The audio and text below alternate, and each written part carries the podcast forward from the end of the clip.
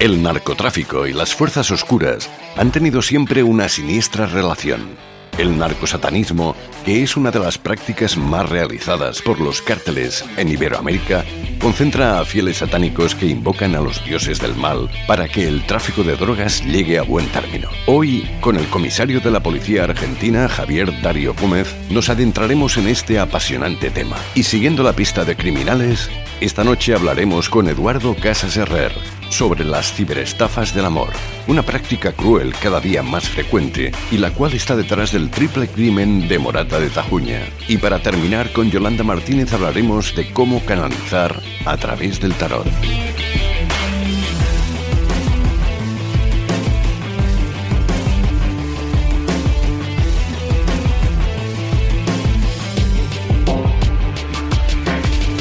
Los cadáveres aparecidos hasta ahora en la fosa común pertenecen todos a varones. Me encuentro recluida porque fui acusada en el año de 1989 de inhumación, exhumación de cadáveres, profanación de cadáveres y homicidio de 13 personas. Adolfo era el sacerdote supremo, el que hacía matanza de animales, alimentaba a los santos y yo era un aprendiz. Sara siempre se dijo víctima, siempre se dijo amenazada y siempre muerta de miedo. Los hechos pesan más que cualquier declaración. Los muertos estuvieron ahí, los descuartizados estuvieron ahí. Yo nunca me imaginé que a mí me iban a aventar todo lo de Adolfo. Quien jefaturaba y quien ordenaba y quien tenía el poder y el peso de decisión pues era Sara. Como ven, hoy Informe Enigma entra arrollando, entra con fuerza con esta primera historia, el narcosatanismo. Y claro, hablamos de dos conceptos distintos que de alguna manera se han entremezclado, satanismo y narcotráfico. Pero ¿por qué esta superposición? ¿Qué objetivo persigue? ¿De qué estamos hablando cuando hablamos de narcosatanismo? ¿Es una práctica recurrente o solo son determinadas personas que lo practican de forma individual. Bien, pues para respondernos a todas estas preguntas y muchas más, hoy nos visita un comisario de la Policía de Argentina que desde no hace mucho ha emprendido una cruzada personal contra las entidades diabólicas con el fin de intentar entender mejor el mundo de los criminales. Javier Darío Rodríguez, bienvenido, ¿cómo estás? Hola Jorge, buenas noches para ustedes, buenas tardes para mí, ¿cómo les va? Javier, ¿cómo una persona como usted, un comisario de policía de Argentina, decide emprender esta cruzada personal contra determinadas entidades diabólicas con el fin de comprender mejor el mundo del crimen? Bueno, eh, para eso hay que encontrarse siempre con un hecho o un caso donde no tenga explicación en algunos aspectos científicos. Eh, el problema que tenemos generalmente los que trabajamos en el área científica, en la investigación del crimen, es que queremos siempre ajustarlo a ciencia y siempre queremos forzar. Si hay algo que no se ajuste a la ciencia, lo queremos, eh, queremos que encuadre dentro de un cuadro científico, ¿no? Entonces, pero bueno, llega un momento donde uno empieza a ver diferentes hechos donde esto no calza. Eh, por ejemplo, en el año 2000 nosotros tuvimos un caso de unas hermanas que este, cometen el parricidio con de su padre, ¿no? Y claro, y el mismo se produce en un ritual. Y en el mismo se presentan cuadros que no son explicados por la justicia, porque la justicia va a decir, o en verdad los médicos forenses que actúan, eh, y los psiquiatras forenses van a decir, bueno, esto se ajusta a un cuadro de un brote psicótico pero un brote psicótico, por ejemplo, no puede eh, generar que una persona que desconozca un idioma lo empiece a hablar. Eh, sí que presente más fuerza una persona, puede ser que en un cuadro psicótico se presente, pero eh, tampoco se genera que en un brote psicótico una persona que lo esté sufriendo le permita adivinar cosas que no tiene ni noción de idea que existan referente a una tercera persona que no conoce. No sé si me explico. Y todo esto que nos estás contando, Darío, esta especie de síntomas que presentan estas víctimas, ¿no puede ser debido a una determinada patología mental?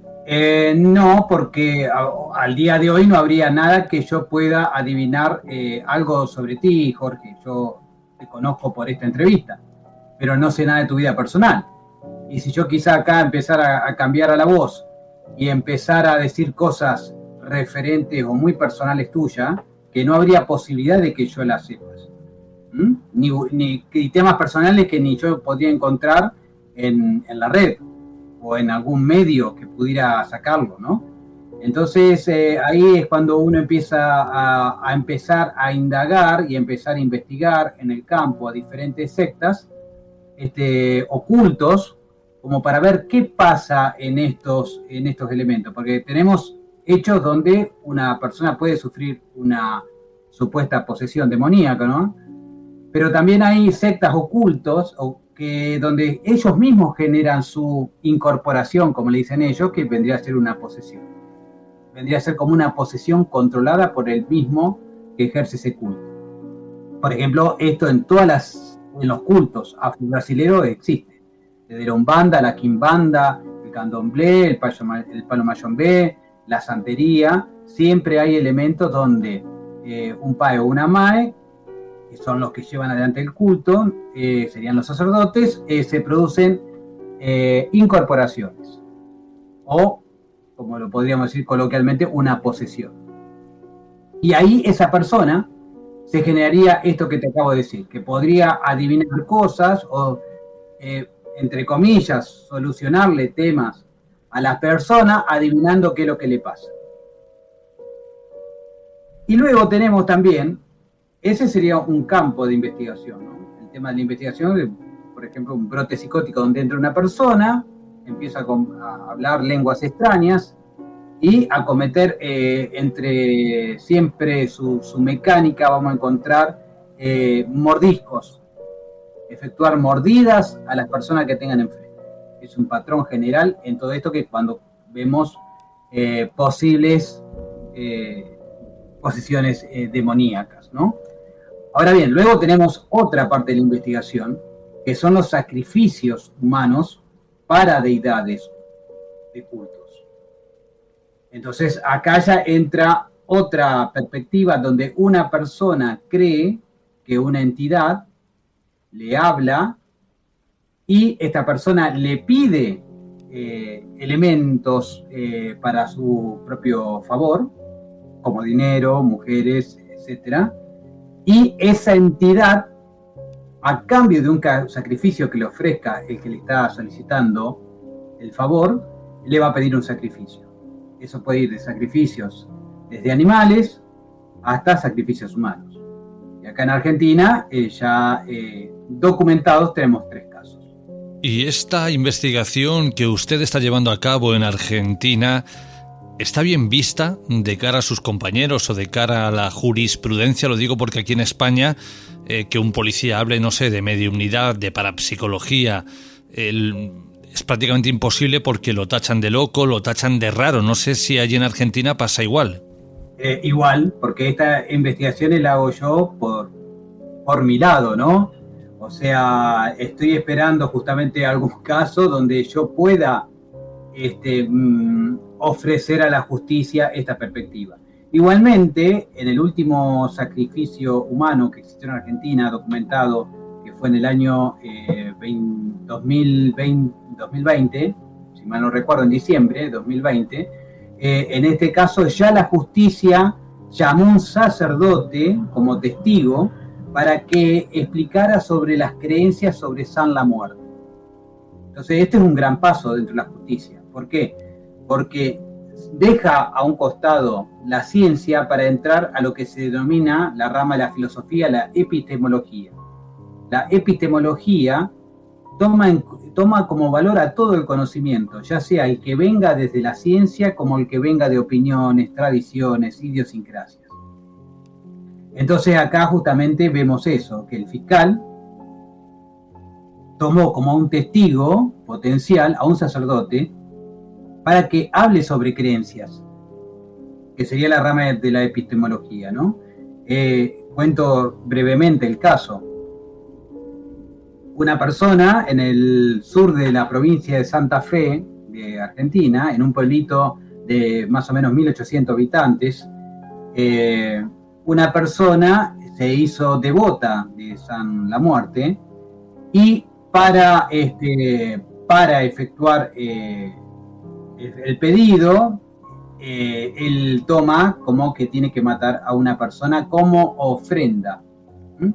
Y se contacta con un muchacho de nombre, eh, le decían Alberto Correa, le decían Tito, ¿no? el sobrenombre Correa, y eh, él era dependiente de drogas, era un adicto, entonces con la excusa de, de suministrarle estupefacientes, lo lleva a un lugar deshabitado donde tenía el templo de San la Muerte y allí eh, lo golpea primero y hay una, clara también circunstancia que se repite en estos hechos que no es que lo, lo, comete el homicidio sin que la persona se dé cuenta, no, lo golpea y le comienza a decir que va a ser asesinado como ofrenda. Y eso estamos calculando, ¿no? Estamos sacando hipótesis de por qué, porque eh, para, eh, para ofertar al ser que van a, matar, este debe tener muchísimo miedo. Entonces, le van haciendo saber que lo van a matar. Y el miedo instintivo por la supervivencia hace que entre en un estado de pánico. Y luego comete el homicidio y le saca el corazón y se lo ofrenda a, San la Muerte. ¿no? Eh, como el cuerpo estuvo desaparecido, en la búsqueda lo encuentran al cuerpo en cercanía de este, justo de este pequeño templo que se había hecho a San la Muerte. Y bueno, comenzaron las investigaciones. Primero siempre con, cuando se encuentra esto, la justicia muchas veces eh, entra en un desconcierto porque no son hechos cotidianos. Entonces, eh, y como hay cuestiones que la ciencia no puede responder, ahí comienza como este, un debate interno dentro de la justicia, ver cómo encaramos este tema. Y bueno, justo con el caso de Amenábar, del pueblo este que le decía del sur de Santa Fe, en Argentina, este, gracias a Dios se pudo encauzar correctamente y tener en cuenta todo el sistema de creencias de estas personas. Porque si se hace un test psicológico a esta persona, o un test psiquiátrico, ¿no? Esta persona no están locas ellos creen en esto. Así funciona la creencia. O sea, él, esa persona está loca. Cree que al efectuar la muerte de una persona como ofrenda, le va a permitir favores de la entidad. Y hablando de ofrendas, pues es una puerta perfecta para hablar del titular ¿no? de este espacio, narcosatanismo, porque al parecer estos narcotraficantes se dedican a tantear a estas entidades malévolas mediante ofrendas con el fin de conseguir prácticamente su inmunidad. Totalmente. El término narcosatanismo es puesto por periodistas eh, en un hecho que surgió en Heroica Matamoros, en el norte de México, eh, en la frontera con el río Bravo que delimita justamente eh, Heroica Matamoros con el estado de Texas de Estados Unidos. Y en 1989 eh, un 14 de marzo, un muchacho que se llamaba eh, Mark Kilroy eh, cruza la frontera con tres amigos más, estaban de vacaciones, para divertirse en México, ¿no? Y, mm, bueno, uno de ellos, Mark Kilroy, es secuestrado, desaparece, y este, sus amigos retornan a Texas y bueno, el, tema se, fomenta mucho esta investigación porque los familiares de Kilroy eran conocidos de un senador de Estados Unidos que a su vez era conocido de George Bush padre, que en ese momento era el presidente de Estados Unidos. Y esa presión política hizo que México este, llegara hasta las últimas consecuencias en esta investigación.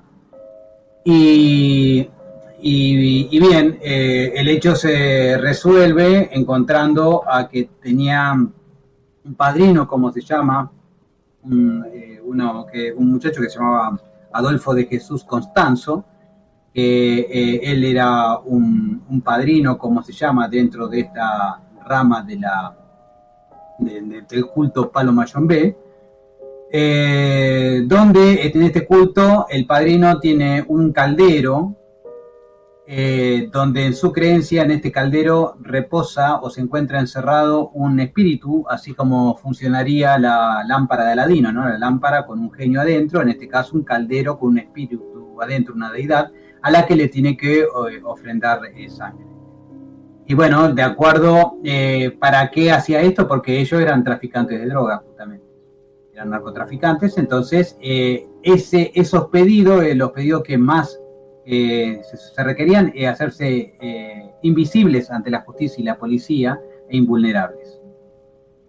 Eh, no solamente eh, estos muchachos, eh, si quieren, se puede refrescar la historia. El año pasado HBO tuvo una serie de tres, de tres capítulos que se llama Me dicen la narco satánica, que justamente era la madrina en este culto, estaba Adolfo Jesús Constanzo, y la madrina era Sara Aldrete, que este, aparte escribió un libro cuando ella estaba detenida que se llama, me dicen, la, la, narco satánica. Ella siempre negó su participación, dijo que siempre fue engañada por Adolfo de, Jesús, pero este, hay testimonio donde ella era una activa participante durante el sacrificio. Porque como les dije anteriormente, en el caso de Amenaba, en este también se vio que la persona que era ofrendada tenía que sufrir mucho. Y la iban lacerando, la iban mutilando en vida, hasta que en un momento eh, producían el, desangrado. Y en este caso eh, llevó a que por la presión de Estados Unidos se investigara a fondo, se pudiera descubrir que en el, en el terreno donde efectuaban los sacrificios había 14 personas más enterradas. O sea que era un culto que venía trabajando hacía bastante con estos eh, sacrificios humanos.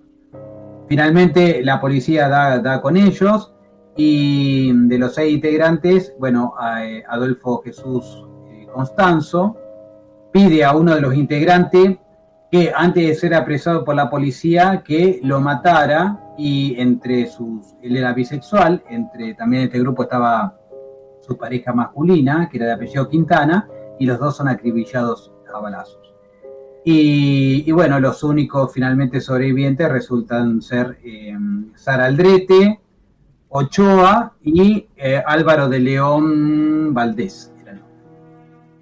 Eran, los tres sobrevivientes de, este caso. Y de ahí quedó el periodismo, lo llamó narcosatanismo, y de allí quedó ya para todos este, los casos donde existen rituales de culto. Por ejemplo, Pablo Escobar Gaviria de Colombia, también muy, muy reconocido por hasta su escape de las cárceles, también practicaba la brujería eh, para no ser detectado. Y sin embargo, fíjense el final que tuvo. O sea que es como, como que eh, es, eh, tiene fecha de vencimiento. Algunas cosas salen bien, pero finalmente culmina, culmina la protección definitiva y termina siempre con la muerte de, que, de quien practicaba la, el culto, la brujería. ¿no? ¿Qué pasa? hay, un, hay un policía que fue el jefe de la Policía Nacional de Colombia durante los años 2022 y parte del 2023, que se llama eh, Henry eh, Celi Sanabria. Es un hombre que hizo gran parte de su vida en inteligencia luchando contra estas bandas eh, de narcotraficantes.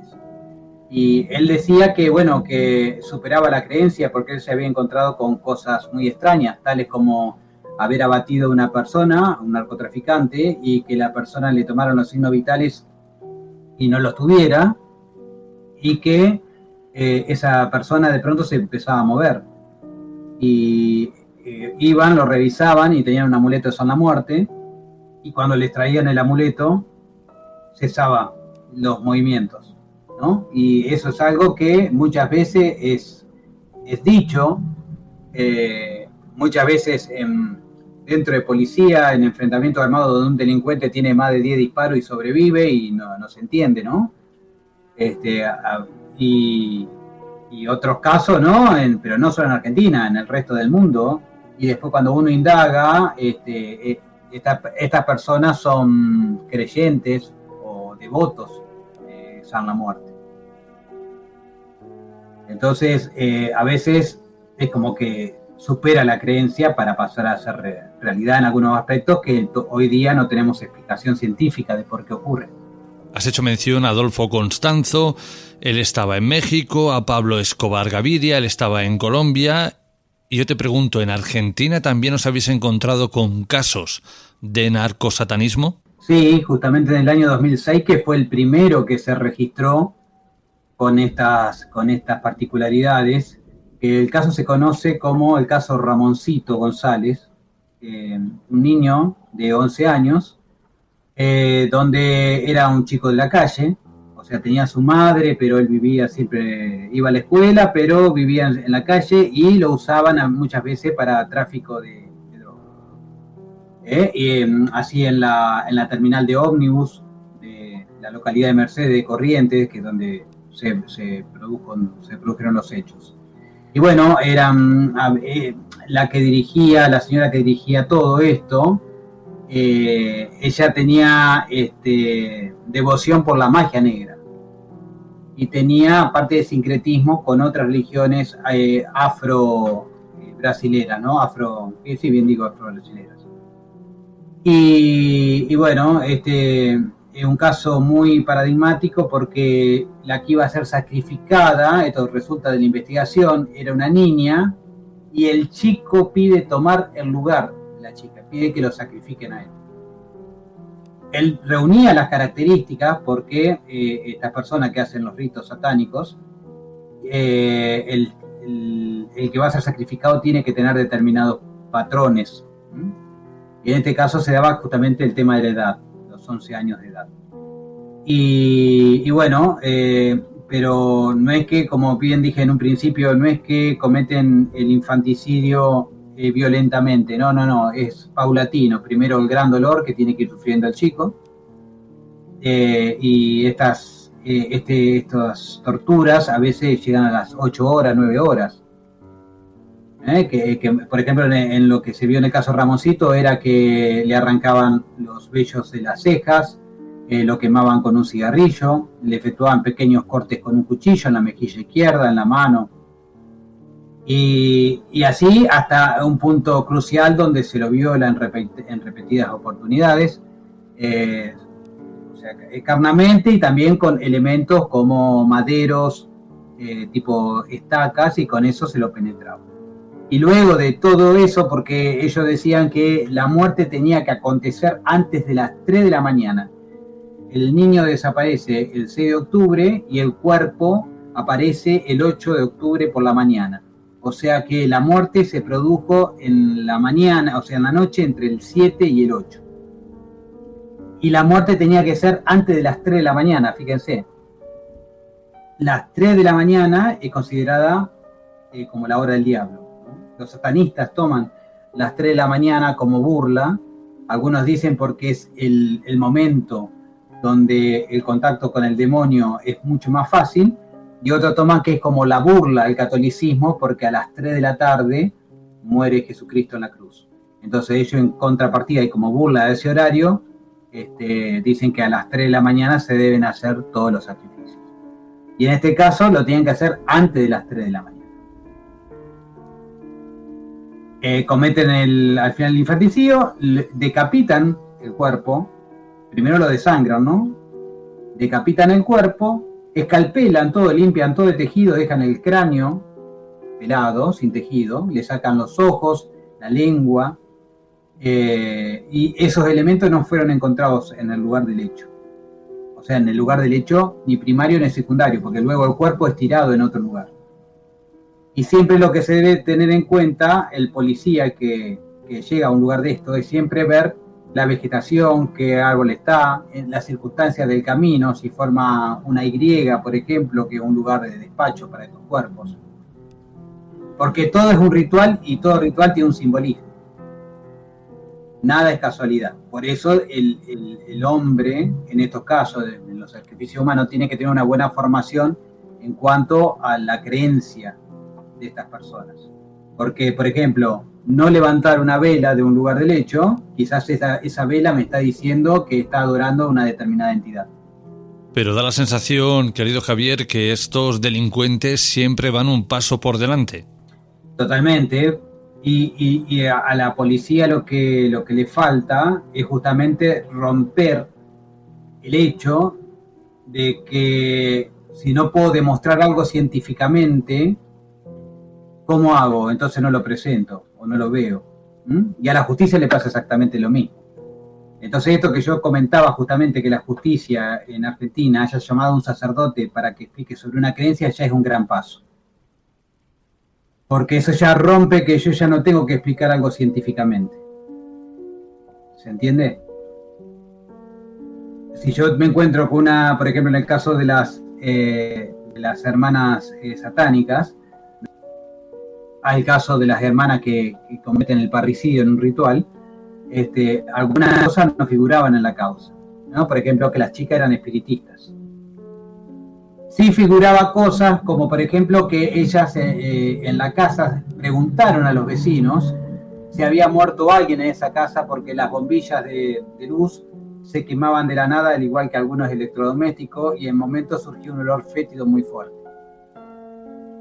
Entonces, eh, si nosotros tenemos en las creencias de, personas que creen en los demonios, eh, nos van a decir que cada vez que surge un demonio, eh, se producen estos fenómenos de, la quema de electrodomésticos o bombitas de luz, como así también la, aparición de olores fétidos. Y estas chicas también este, jugaban a la Ouija, relatado también por algunos familiares. Entonces, eh, son elementos que luego de ver en, muchos, acá en Argentina lo hemos visto, eh, gente o chicos de 12 años que han participado en juegos como la Ouija, luego han tenido este, brotes psicóticos que los psiquiatras no podían explicarlo como brotes psicóticos, por las particularidades que le dije al principio, ¿no? O sea, el poder de adivinación, este, hablar en lenguas extrañas, eh, etcétera, etcétera. Lamentablemente la policía siempre va a correr detrás del delito. ¿no? ¿Por qué? Hay una diferencia entre el policía y eh, mental, ¿no? Con respecto al delincuente. El delincuente es muy creativo, porque siempre está viendo eh, cómo vulnerar el sistema de justicia como el de investigación policial. Mientras que el pensamiento del policía es estructurado no, eh, no, no, no, no, piensa a ver cuál es, el, cuál es el futuro delito que va a venir, sino trabaja sobre los delitos que se encuentran sobre la mesa. Mientras que el delincuente está pensando crear nuevos, nuevas formas de delito. Entonces, eh, y en el caso que vos me decís, eh, esto recibe una explicación en lo general. En el caso del narcosatanismo, eh, esto es lo, que hacía el policía, por ejemplo, el director de la Policía Nacional de Colombia, Henry Celi Sanabria, era tener sacerdotes trabajando con ellos, para que efectuaran rezos a, a los efectos de que sucumba esa brujería y hacerlos visibles. Y él, hay una entrevista que la pueden ver del año pasado, en, un, está en YouTube subida, que es, eh, creo que el, el medio es la, semana o semana, si ponen Henry, director de Policía Nacional de Colombia, Henry Celi eh, Sanabria, la semana o semana, eh, aparece esa nota, donde él decía que, bueno, trabajaba de esa forma, trabajaba de una forma espiritual. O sea, trabajaba para tumbar la brujería, efectuaba, por ejemplo, rezos. Es más, para batir a los delincuentes, eh, él les pedía que los policías dispararan rezando el Padre Nuestro. Escuchándote hablar, Javier, da la sensación de que estos narcos satánicos son más bien zombies que personas normales y corrientes. Es o, una protección que tenga eh, tanto el, creyente, tanto en, el católico, por ejemplo, en este caso el catolicismo, como el creyente en la brujería, aparentemente adoptan una protección que hoy día este, no se puede explicar. Saliéndome de una forma breve del guion, Javier, de una manera muy rápida, eh, te quiero preguntar algo que estoy seguro que alguno de nuestros oyentes también se lo ha preguntado mientras te escucha hablar. Y esa pregunta es si en alguna ocasión, en algún operativo, en algún lugar donde tú has tenido que acudir porque ha ocurrido algún crimen, te has encontrado con alguna persona que estuviera poseída. Eh, a ver, Hoy deduzco que pasó algo raro, sí, yo todavía no estaba muy metido en el tema, este, pero sí vi claramente en una persona cómo se le deformó el rostro. Yo pensé que me, había parecido, porque duró una fracción de, segundos, ¿no? Estaba hablando con esa persona y vi cómo se le deformó el rostro.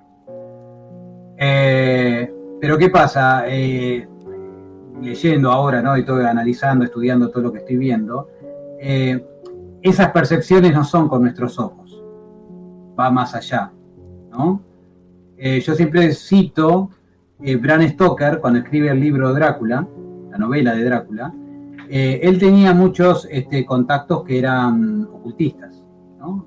realmente de una orden hermética que se llamaba el Alba Dorada, en Inglaterra. Y él cuando describe todo en la novela Drácula, eh, lo que está describiendo es un demonio que se alimenta de los humanos, en la novela pone la sangre,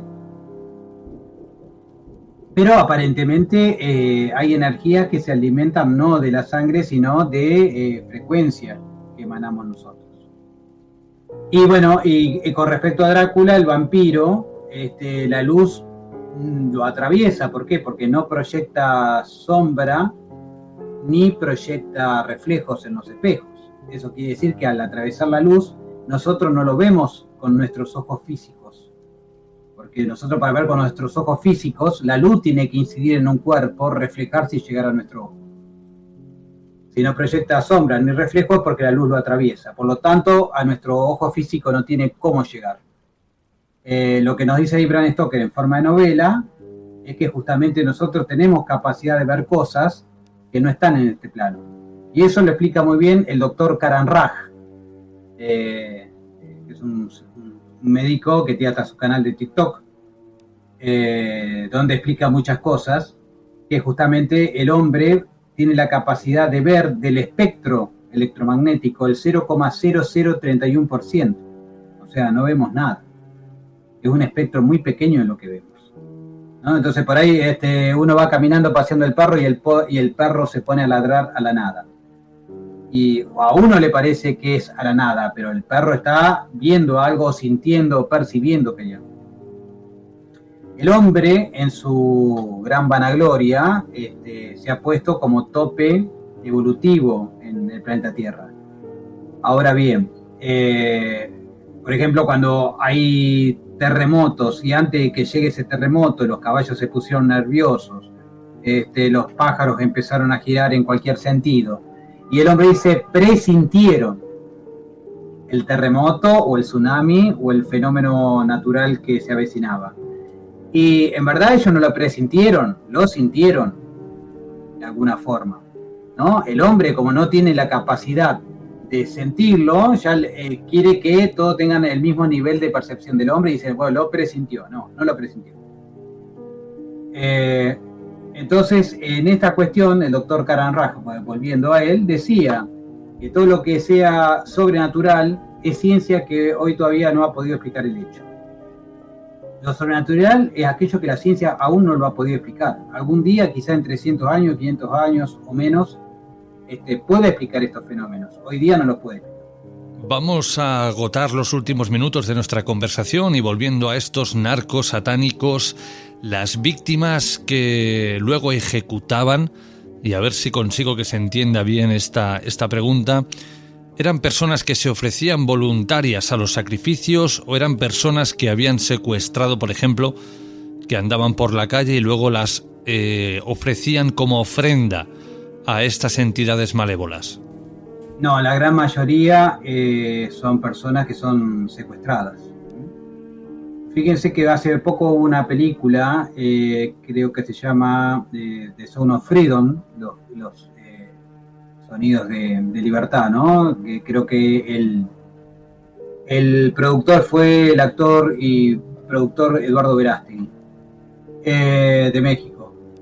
Y bueno, justamente eh, hay un tráfico infantil que es tanto para eh, los órganos, como el trabajo esclavo, como la esclavitud sexual. Y en la película no lo referencian, pero dicen que también están el tráfico justamente para niños para ser sacrificados. Eh, en forma extraoficial, tengo un dato que en la provincia de Corrientes de Argentina, eh, pagan a mujeres para que apenas nacido el niño, lo compran justamente para sacrificios. Entonces también buscan una zona de vulnerabilidad, ¿no? zonas bajas, eh, de, escaso poder adquisitivo y también del secuestro. Por ejemplo, en lo que justamente dice Eduardo Verástegui, en el tráfico infantil, eh, donde Estados Unidos el primer consumidor de sexo infantil y México el primer proveedor de chicos para Estados Unidos. Y es que da la sensación de que parezca que es como un mercado, es decir, esta gente, estos narcotraficantes con la gran cantidad de dinero que tienen, pues lo pueden comprar todo, hasta el punto de comprar niños recién nacidos, eh, niños pequeños a familias que no tienen recursos ni les pueden dar de comer y bueno, pues con estas compras luego ya tienen a sus víctimas que van a ofrecer en sacrificio. Claro, y es también una de las cosas porque, porque es difícil descubrirlos, ¿no? Porque tienen un, buen paraguas, eh, también tanto para la investigación como para los medios. Y tenemos otra cuestión que muchas veces cuando en una religión oculto, eh, surge alguien fanático que, efectúa estos ritos, eh, la misma religión los tendría que exhibir y entregar. Pero a veces el culto religión piensa que no lo quiere exhibir a eso porque van a pensar que todo el culto es así. Y ahí se va ensuciando todo y da, y da permiso para pensar cualquier cosa de esa religión oculta. Fíjense ahora el, 9 de, el 9 de enero, si mal no recuerdo, debajo de una sinagoga de Brooklyn encontraron eh, túneles secretos y en esos túneles había eh, cochecitos de bebé, carros de bebé. Y la nota no salió nunca más. Eh, pero si eso no se aclara y queda eso en el diario de la gente, la gente puede llegar a pensar que en esos túneles se hacían sacrificios humanos porque encontraron un cochecito de bebé. Entonces yo creo que la misma religión tendría que salir a decir, no, este, o son un grupo de fanáticos o explicar qué eran esos túneles. Como veis, querida audiencia, el tema da para mucho, pero a nosotros se nos ha acabado el tiempo, aunque prometemos volver a invitar a Javier y volver a hablar con él de, bueno, pues de posesiones, de narcotraficantes que tantean el satanismo y de otros temas muy interesantes que engloba todo el mundo criminal de aquella otra parte del mundo como es Argentina. Pero hasta ese momento, Javier, si alguien quiere escribirte, leerte o relatarte su propia experiencia y que te ayude en tu investigación, ¿cómo pueden hacerlo? Eso sería muy interesante. Eh, me pueden encontrar en LinkedIn como Javier Darío Rodríguez, especialista en investigación científica del delito o como o también en mi correo electrónico que es licenciado Javier Darío Rodríguez arroba gmail.com. Querido Javier, un abrazo y hasta la próxima. Minuto de silencio hoy en Morata de Tajuña, en Madrid, por el asesinato de tres hermanos. La Guardia Civil encontró sus cuerpos ayer en su casa, después de que los vecinos alertaran de que llevaban tiempo sin verles por el pueblo. El ayuntamiento ha decretado tres días de luto oficial. La Guardia Civil ha encontrado en la casa de los hermanos una pistola de fogueo y está investigando todas las hipótesis, aunque gana peso una, que la muerte eh, de los tres hermanos esté relacionada con un ajuste de cuentas por una deuda relacionada con una estafa amorosa. En Morata de Tajuña, hoy algunos vecinos han contado que las dos hermanas les habían pedido dinero en varias ocasiones. Me pidieron 18.000 euros varias veces. A mí hace un año y pico por ahí me pidieron 6.000 euros. No pedían 100 euros ni 20, te pedían 5.000, 6.000 euros. En su casa la Guardia Civil ha encontrado una pistola de fogueo. Los vecinos cuentan que hace unos años las hermanas empezaron una relación sentimental a distancia con unos hombres que decían ser militares estadounidenses en Afganistán. Después, aseguraron ellas, uno falleció y les dejó una herencia. Eh, empezaron a mandar dinero porque les iban a traer una herencia de 7 millones de euros. Entonces nosotros le dijimos que eso era una estafa, porque estaba saliendo todo el tiempo en la televisión. Para ellos decían que no, que lo suyo no era una estafa, que lo suyo era diferente. Según el ayuntamiento, nunca hubo una denuncia por estafa ni en la Guardia Civil ni en la policía local, aunque sí les consta que tuvieron problemas con alguien que vivió en su casa. Alguien que estuvo aquí el año pasado durante unos meses viviendo, que al, parecer nos dijeron que estaba como alquilado y que tuvo al parecer un percance con una de las hermanas, con la menor. Y estuvo detenido y fue un juicio rápido. La Guardia Civil ha alertado hoy sobre los peligros de las estafas sentimentales. Los delincuentes suelen crearse un perfil falso en redes sociales, seleccionan a sus víctimas, que normalmente son mujeres de mediana edad, pero puede haber víctimas de cualquier perfil, Recomiendan desconfiar de las relaciones que avanzan demasiado rápido, verificar las identidades de las personas y nunca enviar dinero a desconocidos.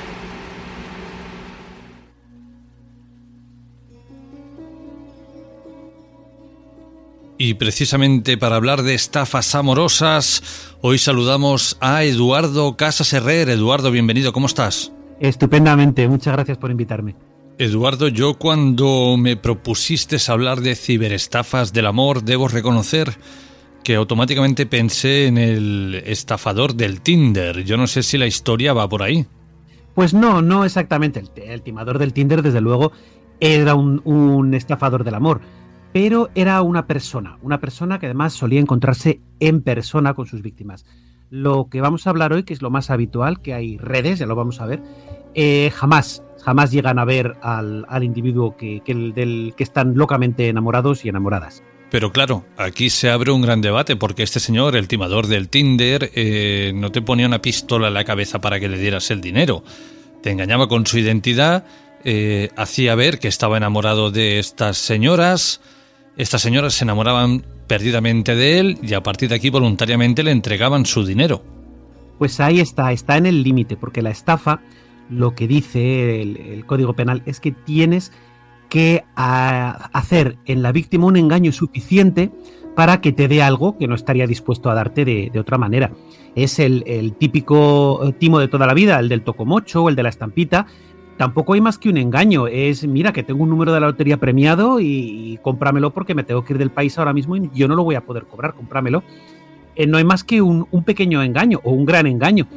Eh, no obligan a que saque el dinero del, banco, no le ponen una pistola en el pecho para atracarle, no, simplemente le engañan, tiran de algo que es eh, muy típico de las personas, que es de la avaricia, para decir, mira qué beneficio me, voy a sacar yo, le pago, eh, si el premio ha sido, bueno, jugar a la lotería no tengo ni idea, digamos, 10.000 euros o 5.000, vamos a decir 10.000 euros, le pago 5.000 y, y me gano tanto como invertido. Y luego resulta que obviamente ni está premiado ni pasa absolutamente nada.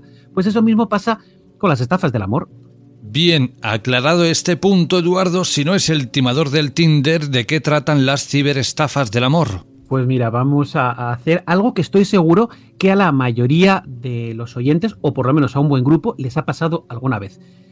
Que les manda amistad en Facebook, en Instagram, sobre todo usan estas dos vías, hay más, ¿eh? pero sobre todo estas dos, una persona que no conocen, que no tiene ninguna relación con ellas, que tiene pocas fotos, que es un perfil más o menos nuevo y que suele ser una persona pues interesante. Para los hombres suele ser alguien eh, bastante, una mujer bastante guapa y para las mujeres suele ser eh, hombres no solo atractivos, sino que además tienen un perfil de, confianza, de, con una profesión de prestigio y una apariencia de confianza. Siempre son médicos, abogados, eh, pilotos, ese tipo de, profesiones. Y he recibido esa amistad si, tienen y usan redes sociales, por supuesto. Si no, pues, pues va a ser más difícil. Y una vez que los aceptas, enseguida pasan a hablar por, por privado el, desde luego, como te digo, tiene variantes, que para los hombres suele ser más físico, porque los hombres nos fijamos más en la imagen, y para las mujeres suele ser más sentimental, porque para ellas, en general, suele ser más importante eh, la, forma de ser que la apariencia física. Además de, por supuesto, nunca van a ser pobres ni para unos ni para otras. En especial para para mujeres. Eh, en algunos casos para los hombres sí que juegan con lo de apenas tengo dinero me tendrás que ayudar. Son las variaciones porque estudian, estudian cómo somos hombres y mujeres y luego si pueden, si pueden, eh, porque los hay más y menos elaborados, han estudiado antes nuestros perfiles en redes sociales para ver si nos interesa cosas de, los, de las que ellos nos puedan hablar, por ejemplo. Y bueno, la estrategia, como te digo, puede ser más trabajada o menos trabajada. Lo más habitual es que sea poco trabajada, que sean estas amistades, eh, las lanzan al azar. a tantos como pueden y normalmente van saltando pues de un perfil a otro. ¿Quién, ¿Cuántos amigos tiene este? Pues le mando a estos. ¿Y este otro cuántos tiene? Y así van saltando. Hay otros, como te digo, que son más trabajados, son menos habituales, pero son más trabajados y analizan previamente las redes sociales de esa persona e incluso realizan búsquedas en, fuentes abiertas a sacar todos los datos que puedan, pues saber si colabora en, una ONG y por ahí puede ser interesante, saber si le gusta mucho algún equipo de fútbol, en fin, hacen toda esa clase de, trabajo previo. Como digo, son los menos, ¿eh? los, los más van al bulto, si lo consiguen bien, si no lo consiguen, también bien. Y la, la, estrategia, una vez que inician el, el contacto, pues es ganarse la confianza. El, una vez que ya han hablado con nosotros, que a veces nos hemos intercambiado fotos, va a ser difícil que hagan sesiones de webcam, pero sí que suelen enviar fotos. Y vamos viendo que efectivamente son varias fotos de la misma persona, pues van a empezar con sus peticiones que suelen ser muy civilinas. El, caso más típico, el que llamamos eh, de la novia rusa, que es en el que las víctimas suelen ser, suelen ser hombres, pues lo que va a pedir esa, esa chica, eh, normalmente muy guapa, que típico que no habla español o habla muy poco español, y usa un, te dice que no habla español, que está usando un traductor, que si preferís podéis hablar en, en inglés o en ruso, pero como en ruso sabemos poco, pues eh, suele ser más habitual en inglés que hablemos con, con ella.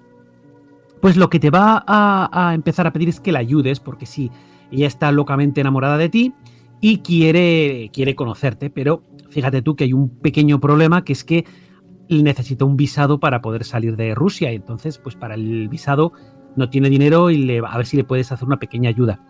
Después, si le pagas para el visado, lo siguiente va a ser, ay, es que tengo que sobornar a unos porque si no, el visado tarda mucho.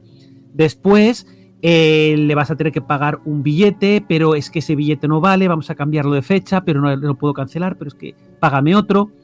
Así hasta que ya no puedan sacarle más dinero a la víctima. En general, eh, hacen el dinero que suelen sacar es una media de unos 4.400 euros por víctima. En ocasiones suele ser mucho más y con otras estrategias que vamos a ver más adelante. Porque no es nada extraño que esto pase inmediatamente al timo de las cartas nigerianas. Que las cartas nigerianas es, nos escribe un príncipe de Nigeria diciendo que tiene un bloqueo, que tiene una, una herencia o una cantidad de dinero enorme, pero lo tiene bloqueado en su país y necesita que alguien pague esas pequeñas tasas que le permitirán desbloquearlo y a cambio pues, nos va a dar una millonada. Pues estas estafas del amor muchas veces pasan a esta, a esta parte de, tengo una herencia o tengo he encontrado un tesoro en Irak o en Afganistán, es muy típico en los que se hacen pasar por militares estadounidenses, ayúdame a, sacarlo. Y me puedes ayudar, pues, eh, si pagas estas tasas en el banco X o me envías un dinero en el banco, en cualquier otro banco. Esto es lo que les estuvo pasando a los eh, hermanos, a las hermanas de Morata de Tajuña que aparecieron muertas hace, hace unas semanas, que les estaban, les estaban eh, estafando, llevan muchísimo tiempo, la estafa era muy obvia, multitud de vecinos y amigos se lo habían dicho, que les estaban estafando, eh, pagaron pues, más de medio millón de, euros, una auténtica burrada, vendieron un piso que tenían en Madrid para poder seguir pagando a estos delincuentes porque los tenían completamente engañados. En ese caso era la historia de dos capitanes del ejército de los Estados Unidos. Uno de ellos, después de hablar, eh, de estar ya en contacto con, ellas, muere en un accidente de helicóptero, pero tenía una herencia de 7 millones de dólares que le había pasado al, otro capitán y él quería hacer partícipes a estas hermanas de la herencia, solo tienen que ir ayudándole a sacar. Y así poco a poco, poco a poco, pues les sacó una, una auténtica dinero que tenían y el que no tenían, que iban pidiendo y parece que la causa de, la muerte, ya, ya hay un detenido que confesó haberlo hecho, es la deuda. Tenía una deuda de 60.000 euros, estos hermanos tenían una deuda de 60.000 euros con él y al final pues decidió matarlos. Eh, terrible, terrible y normalmente no llega a estos extremos, pero sí que puede, sí que puede llegar.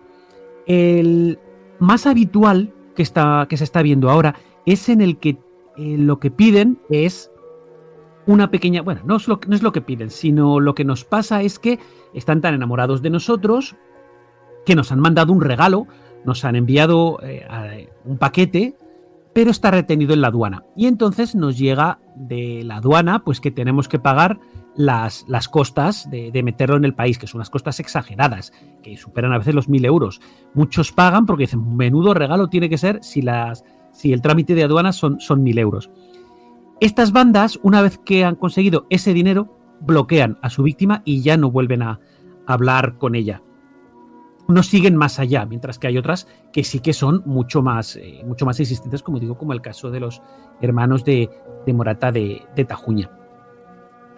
¿De dónde sacan? Eh, de ¿Cómo lo podemos saber? Pues las fotos de donde las sacan suelen ser o de bancos de imágenes o de redes sociales. En este caso, eh, lo que podemos hacer es una búsqueda inversa de esa foto. En Google tienes una opción, búscame esta foto, pones botón derecho sobre ella, búscame esta foto y te va a decir en qué más sitios están. En el caso de los hermanos de Morata de Tajuña estaban usando la foto de un general de los Estados Unidos muy conocido. Si ellas hubieran tenido la cultura que muchas veces nos falta y que es muy importante que tengamos cultura de ciberseguridad, pues seguramente no hubieran caído en la trampa tanto. Lo que pasa es que este, estos delincuentes aprovechan su forma de actuar es crear una dependencia emocional.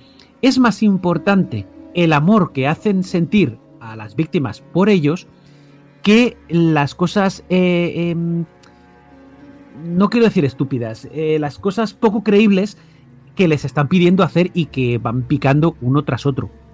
Es una estafa, por cierto, en la que suelen caer más las mujeres que los hombres en general y casi siempre son personas solitarias, porque esto mm, es normal, en cierta medida, que quien tiene una vida sentimental completa no vaya a caer en esta, en esta estafa.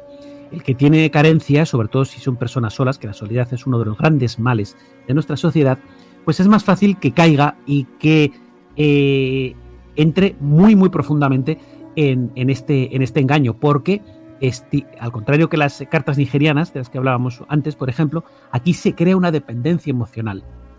Ese es el vínculo que utilizan para continuar el engaño.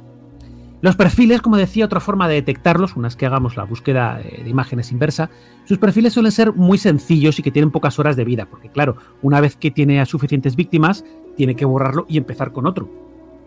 Y no pueden crearlos como hacen otros delincuentes, a muchos meses vista, porque tendrían que crear demasiados para los que, lo que necesitan. En general, podemos detectar también que no controlan el idioma, que no son españoles. Eh, algunos mmm, directamente lo dicen, como digo el de la estafa de la novia rusa, suelen decir que no son, que, que no hablan español siquiera, que está usando un traductor y que si queremos ruso o inglés. La mayoría eh, suelen estar en África o en el este de Europa estos delincuentes. Y también los hay en Asia, en las Filipinas, por ejemplo, pero suelen estar más orientados al mercado anglosajón. Y digo mercado porque algunos son verdaderos call center. Son oficinas donde cada uno tiene su ordenador y su teléfono en cubículos y suelen, en algunos casos, suelen tener una pizarra con eh, los logros de cada uno, el dinero que está consiguiendo cada uno, quién es el mejor empleado del mes que puede ganar un premio extra por ser empleado del mes. Es decir, son bandas organizadas que funcionan como verdaderas empresas y que por supuesto, por supuesto, nunca son la persona con la que dicen que estamos hablando. En el caso de la novia rusa y similares, normalmente es un hombre el que está detrás. Eh, también suelen ser hombres cuando dicen que son, que son hombres. En general suele haber más hombres que mujeres como estafadores. Pero sí que hay algunas que se dedican a esto y que incluso muestran su, su, imagen para convencernos de que ciertamente son, son una mujer. En ese caso, no suelen engañar y son casi siempre africanos. El, hay algunos casos donde estas estafas, sobre todo, y esto sí que pasa más en hombres, también en mujeres, pero es más raro, pasan al chantaje, a la conocida como sextorsión. El engaño va orientado a conseguir que nos desnudemos, que nos exhibamos sexualmente delante de la webcam. Esto se hace, los hombres eh, son más dados, las mujeres son más reticentes, pero cuando lo hacen suelen ser más explícitas. Bueno, más explícitas, es que el hombre no tiene mucha, eh, mucha complejidad. Lo que hace es desnudarse y enseñar el, el, miembro. Somos así de básicos muchas, muchas veces. Mientras que las mujeres suelen hacerlo de una forma eh, más sensual y también eh, que las perjudica más en el futuro. Porque a menudo los hombres ni siquiera exhiben la cara a la vez que el cuerpo, que esto es un consejo general que se, que se dice a aquellos adultos que quieren practicar el sexting. que no se enseñe la cara a la vez que el cuerpo para dificultar un posible chantaje en el futuro. Pero bueno, de nuevo, no, como siempre, nos falta, nos falta cultura de ciberseguridad. De salida, la primera recomendación es nunca te exhibas desnudo en Internet, porque no sabes quién hay al otro lado y no sabes qué va a hacer con tus imágenes. En este caso, no es que sea un novio despechado, sino que directamente el propósito es chantajearnos y van a capturar nuestro eh, no es en la imagen, el vídeo que les estamos exhibiendo pensando que es una webcam y que se va a perder, el delincuente lo está capturando y luego lo va a usar para chantajearnos. Y como tiene nuestras redes sociales, lo va a utilizar para chantajearnos directamente con nuestros amigos y conocidos, familiares y compañeros de trabajo, lo cual hace que mucha gente pague. ¿Cumplen sus amenazas? Algunos sí, la mayoría no cumplen las amenazas. Si no cedemos, no crean, no distribuyen esas imágenes. Algunos grupos sí que lo hacen. Incluso hay algunos grupos que si no pagamos nos muestran imágenes de ellos con machetes, pistolas, etcétera.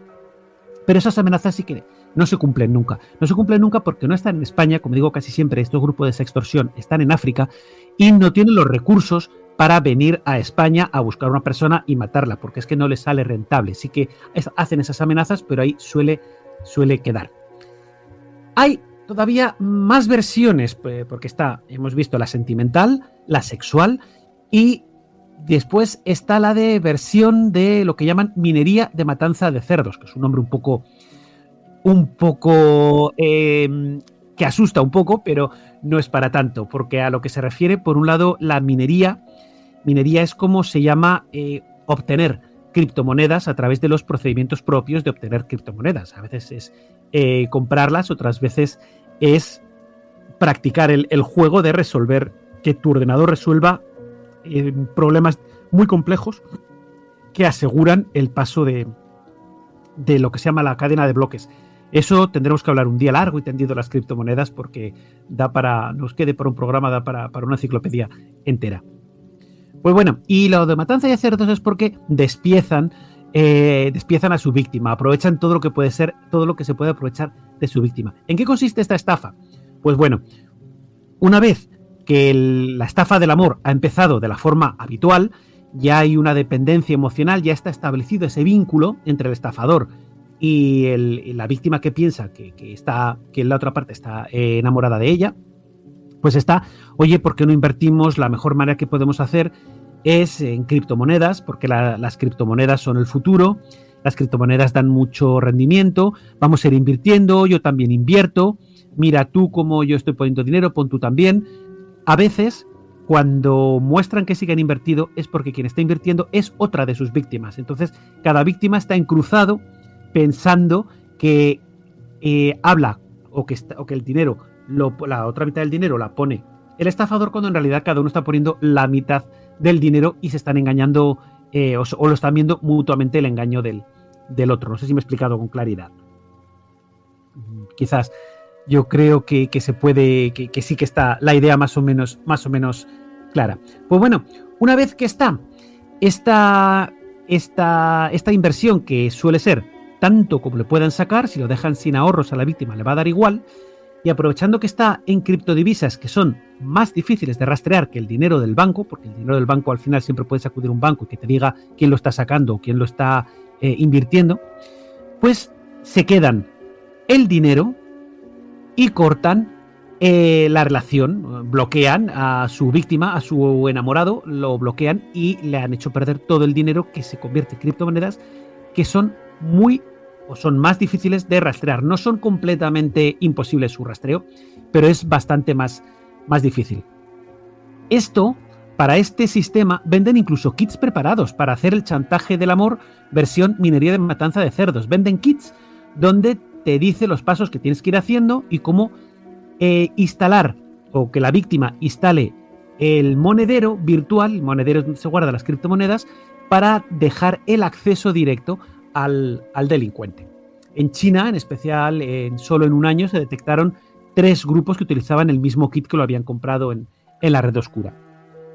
Y bueno, eh, ¿pasa solo en el extranjero? Mm, a ver, teniendo en cuenta que hay muchas víctimas en España. Pues no, aunque hay muchas víctimas en España, también algunos grupos casi siempre formados por extranjeros, eso sí, están en España. Por ejemplo, eh, en 2023 en Málaga se detuvo a 18 personas que formaban una red organizada de, estafa, de estafadores del amor. En este caso era el que te decía hace un rato de pedir los recargos de aduana para hacer llegar un, regalo.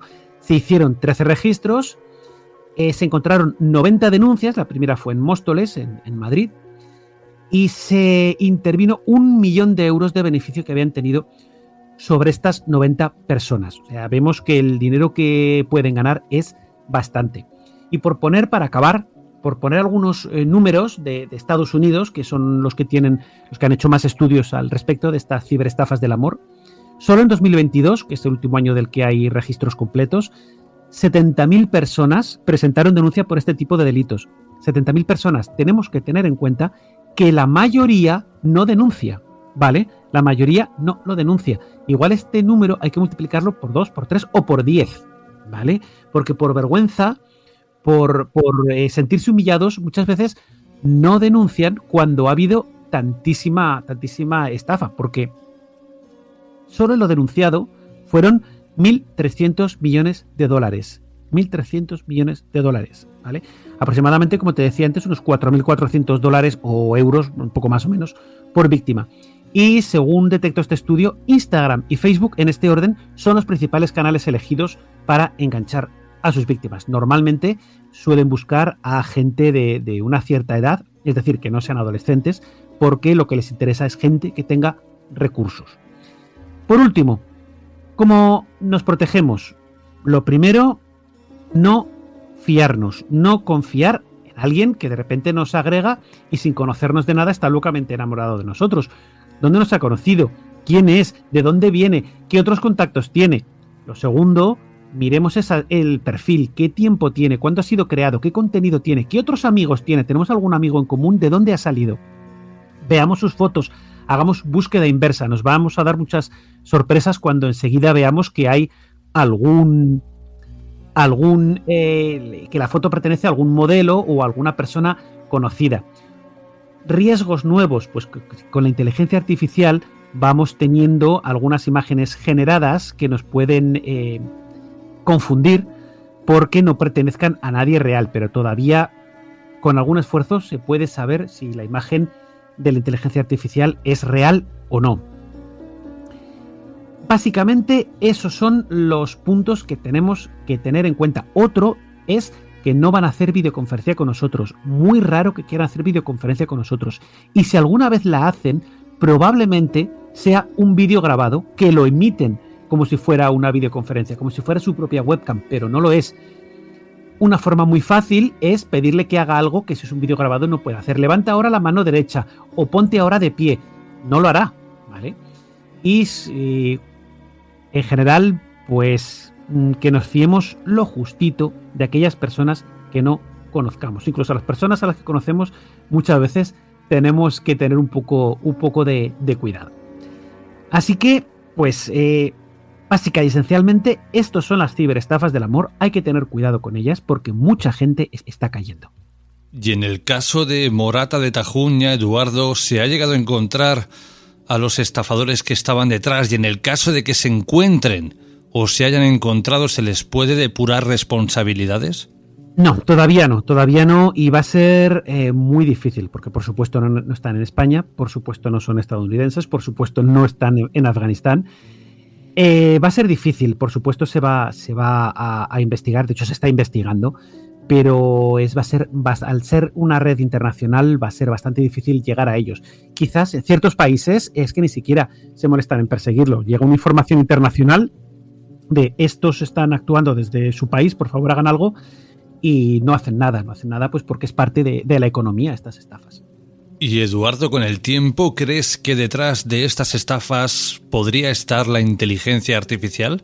Sí, sí, y eso lo veremos relativamente pronto. Lo veremos relativamente pronto y a la inteligencia artificial no le molestará tanto emplear más tiempo, porque no hay un humano detrás y puede estar trabajando en paralelo la inteligencia artificial con, con muchos. De hecho, hay algunas tentativas ya, pero todavía son muy torpes. Todavía se le nota que no es, que no es un humano el que está, pero esto lo vamos a ver bastante pronto.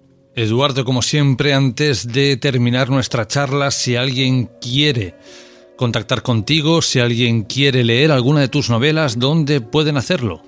Pues eh, leerme, a ver, eh, puedes leerme en mi cuenta de, Twitter, que es la forma más fácil, ¿vale? Que es Aguilaken, es así de sencilla, Aguilaken. Es, soy fácil de encontrar ahí, respondo a los eh, mensajes privados si me doy cuenta, ¿vale? Porque a veces no me lo notifica la app hasta y me doy cuenta días después cuando hago la revisión pero eh, suelo responder, ¿vale? A todo lo que sea normal, hombre. Cuando vienen con insultos y amenazas, pues no hago ningún caso. Tampoco ni me asusto ni, ni me enfado, bloqueo y punto, ¿vale?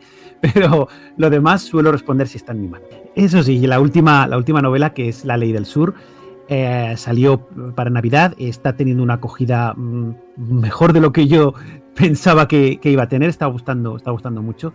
Es una novela además eh, bastante grande porque son casi 600 páginas lo que, lo que me, salieron y es una historia de, una, de una mujer que llega a ganarse la vida a, un poblado del sur en una, en una España que, ha sufrido una, una, epidemia devastadora que nos ha dejado con un tercio de, la población y aún así estamos mejor que el resto del mundo.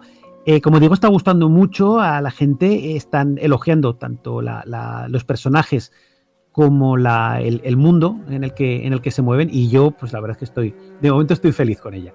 Querido Eduardo, ha sido un placer, un abrazo y hasta la próxima. Te recordamos las formas que tienes de ponerte en contacto con nosotros, a través de Facebook, en Informe Enigma, o bien por correo electrónico, informeenigmapodcast.gmail.com.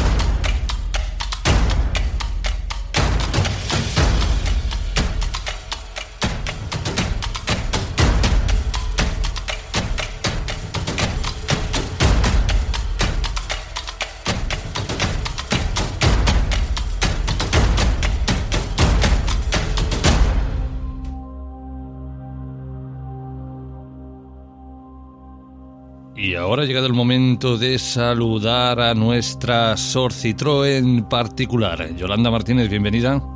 Muy buenas noches, Jorge. ¿Y ese nombre dónde la has sacado? La película Sor Citroën, esa monja que va intentando ayudar a todo el mundo con un toque de humor, pues bueno, ahí va un poco lo que tú haces aquí. Ah, pues me acabo de enterar ahora mismo del nombre, bueno, de todo un poquito, incluso que, bueno, tenías esa percepción de mí.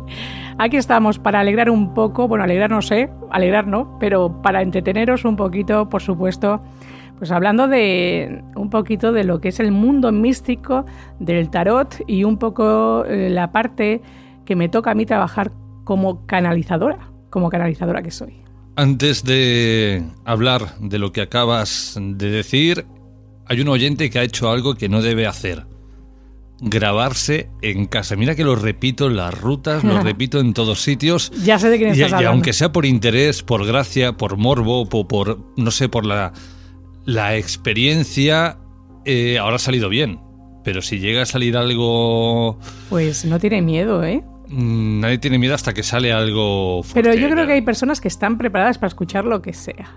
Y yo creo que lo va a seguir intentando. pues no hay que grabarse en casa, es un consejo que damos siempre. No os que luego cada uno va a hacer lo que quiera, evidentemente, pero desde aquí el consejo es no os grabéis en vuestra casa. Ir a casa del vecino, a casa de tu hermano y grabas allí. Pero en la tuya mejor que no. Bueno, para que veas que hay gente que en el fondo pues no, no tiene miedo, incluso saben que están abiertos y receptivos a que puede salir cualquier cosa, pero que les apetece hacerlo. Oye, si no hay miedo y sabes que eso no te va a condicionar, a mí no, a mí no me parece mal. Yo, por ejemplo, no lo haría, porque sí que me condicionaría mucho luego a la hora de la convivencia allí en casa, por ejemplo. O sea, yo, yo me conozco y aunque sé que a veces estamos acompañados, pues no me apetece eh, saber que lo estamos, aunque se puede percibir eso sin necesidad incluso de una psicofonía. Hemos hablado antes con un comisario de la policía de Argentina que por primera vez, eh, vamos a decir que él es como... No, no, me atrevería a decir el primero, pero bueno, de los poquitos que están empezando a investigar los crímenes en base a posesiones diabólicas. Es decir, que se han dado cuenta que algunos de estos criminales han hecho lo que han hecho bajo la influencia de una entidad diabólica. No sé tú cómo ves este panorama? Pues no sé, porque es un panorama muy complicado. Además, hace muy poquito vi una película de los que te gustan a ti tanto, de los Warren. Eh, antes de decir nada, antes de decir nada, tengo que decir que es un caso que salió eh, a ver, eh, evidentemente fue muy conocido y muy famoso, hubo un juicio por ello y esa persona al final fue condenada, pero al final se condenó a un mínimo de años porque supuestamente estaba poseído por, por un demonio y fue curioso porque era un demonio hecho a base de un trabajo de magia negra, o sea, había alguien que a esa familia les había deseado eh, había hecho un pacto, o sea, yo te entrego un alma a cambio de un favor que me tienes que hacer y había cogido a esa familia. Entonces, cuando se le está haciendo un exorcismo al niño, eh, uno de los más adultos dice, poséme a mí para que deje al niño, porque quería mucho a ese niño, y al final queda poseído y ese hombre mata a un hombre y al final está en la cárcel hay pruebas evidentes de que cuando se está grabando viene un exorcista allí eh, donde él estaba encarcelado y en la cama y, se vieron cosas paranormales, pero aún así fue condenado.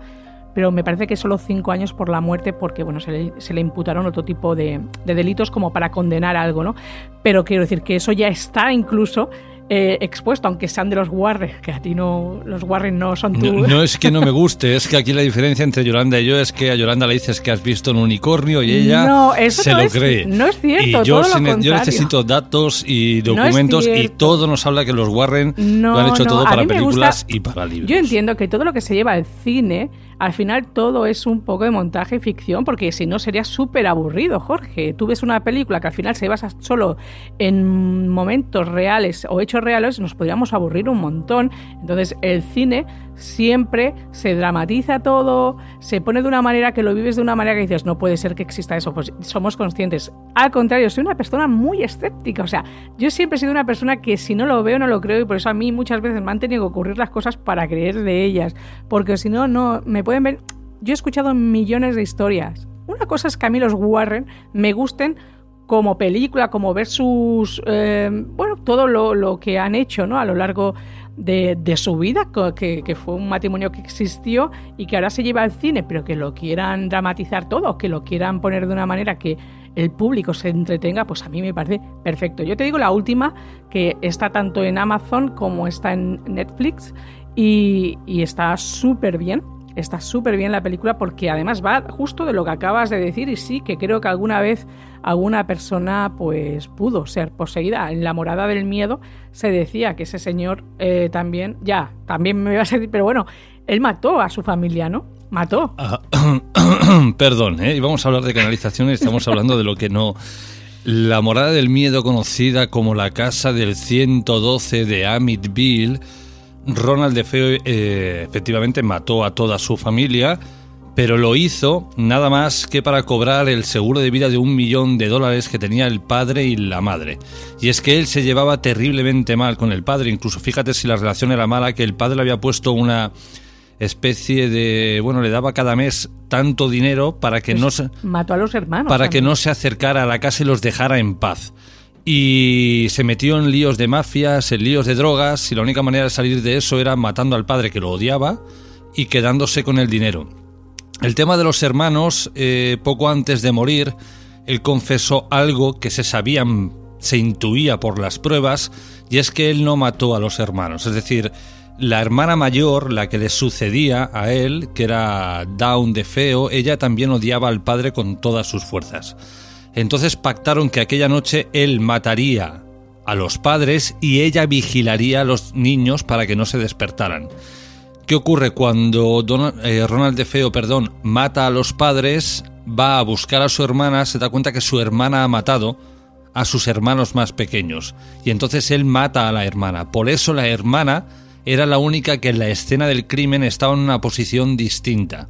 Y cuando la policía analizó el cuerpo de la hermana, en las mangas tenía pólvora y no entendían por qué.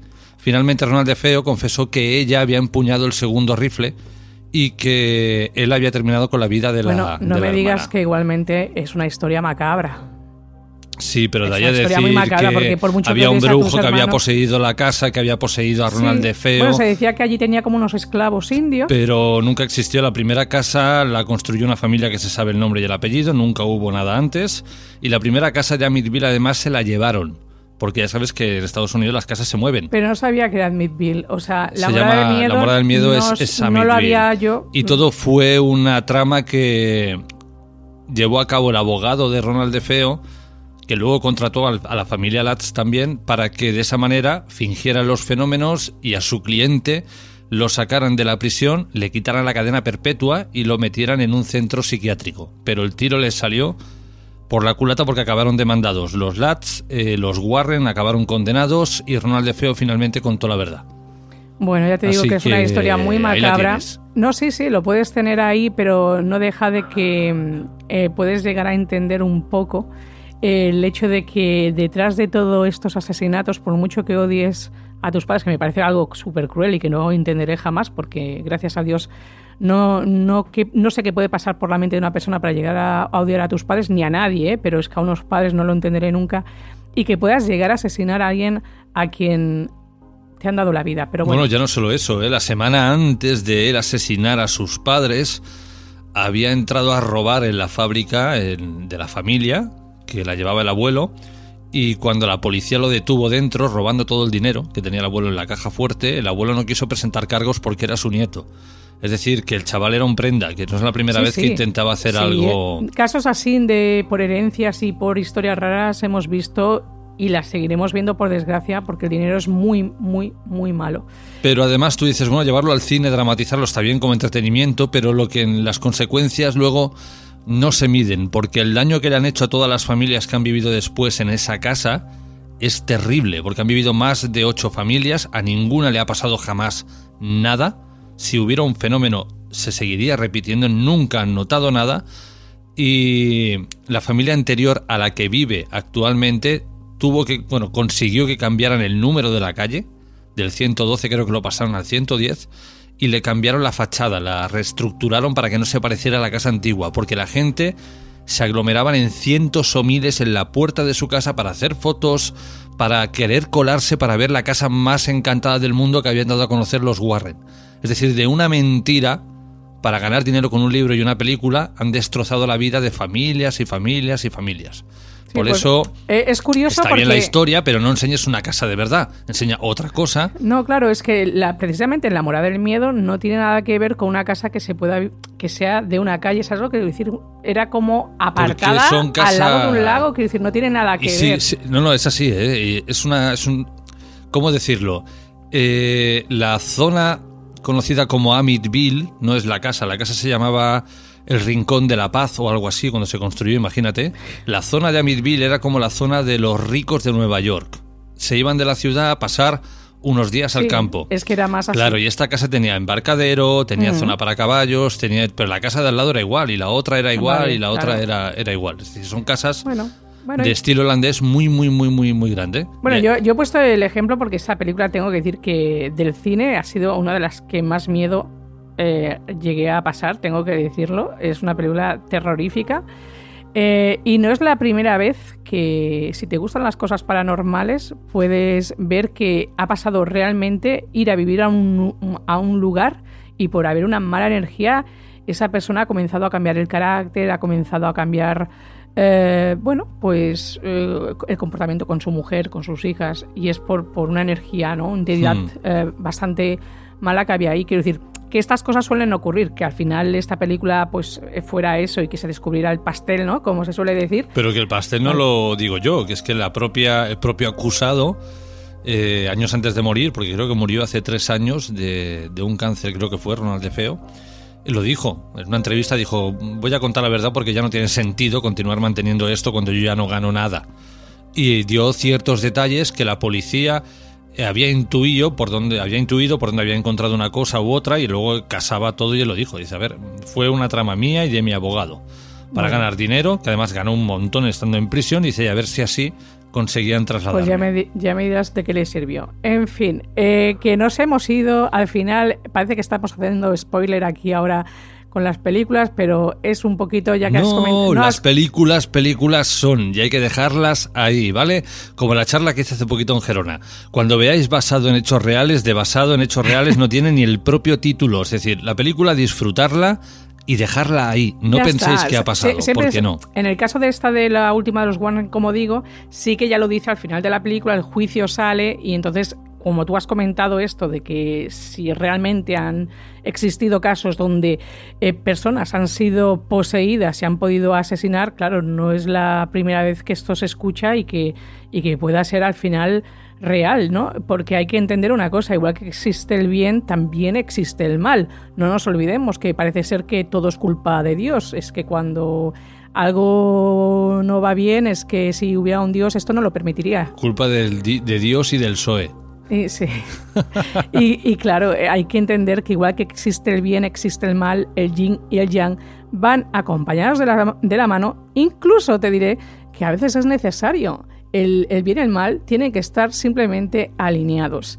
Solo eso, pero claro, mm, yo creo que ya toca comenzar a hablar de las canalizaciones. Creo, creo, ¿eh? Sí, sí, sí, sí, yo cuando quieras, ahí te doy, venga, va. Vamos a hablar de las canalizaciones esta noche. Todo lo otro ha sido. queda fuera de, micros. Yolanda, ¿qué diferencia hay entre canalizar a través del tarot y una persona que, por ejemplo, estudia el tarot? Vale, eh, pregunta interesante porque hay muchas personas que pues a veces me han pedido pues si les puedo echar una mano, eh, que cómo empecé yo. Entonces, claro, yo les digo, si tenemos que basarnos en, en que el tarot eh, tienes que aprender a través de un libro, vamos mal.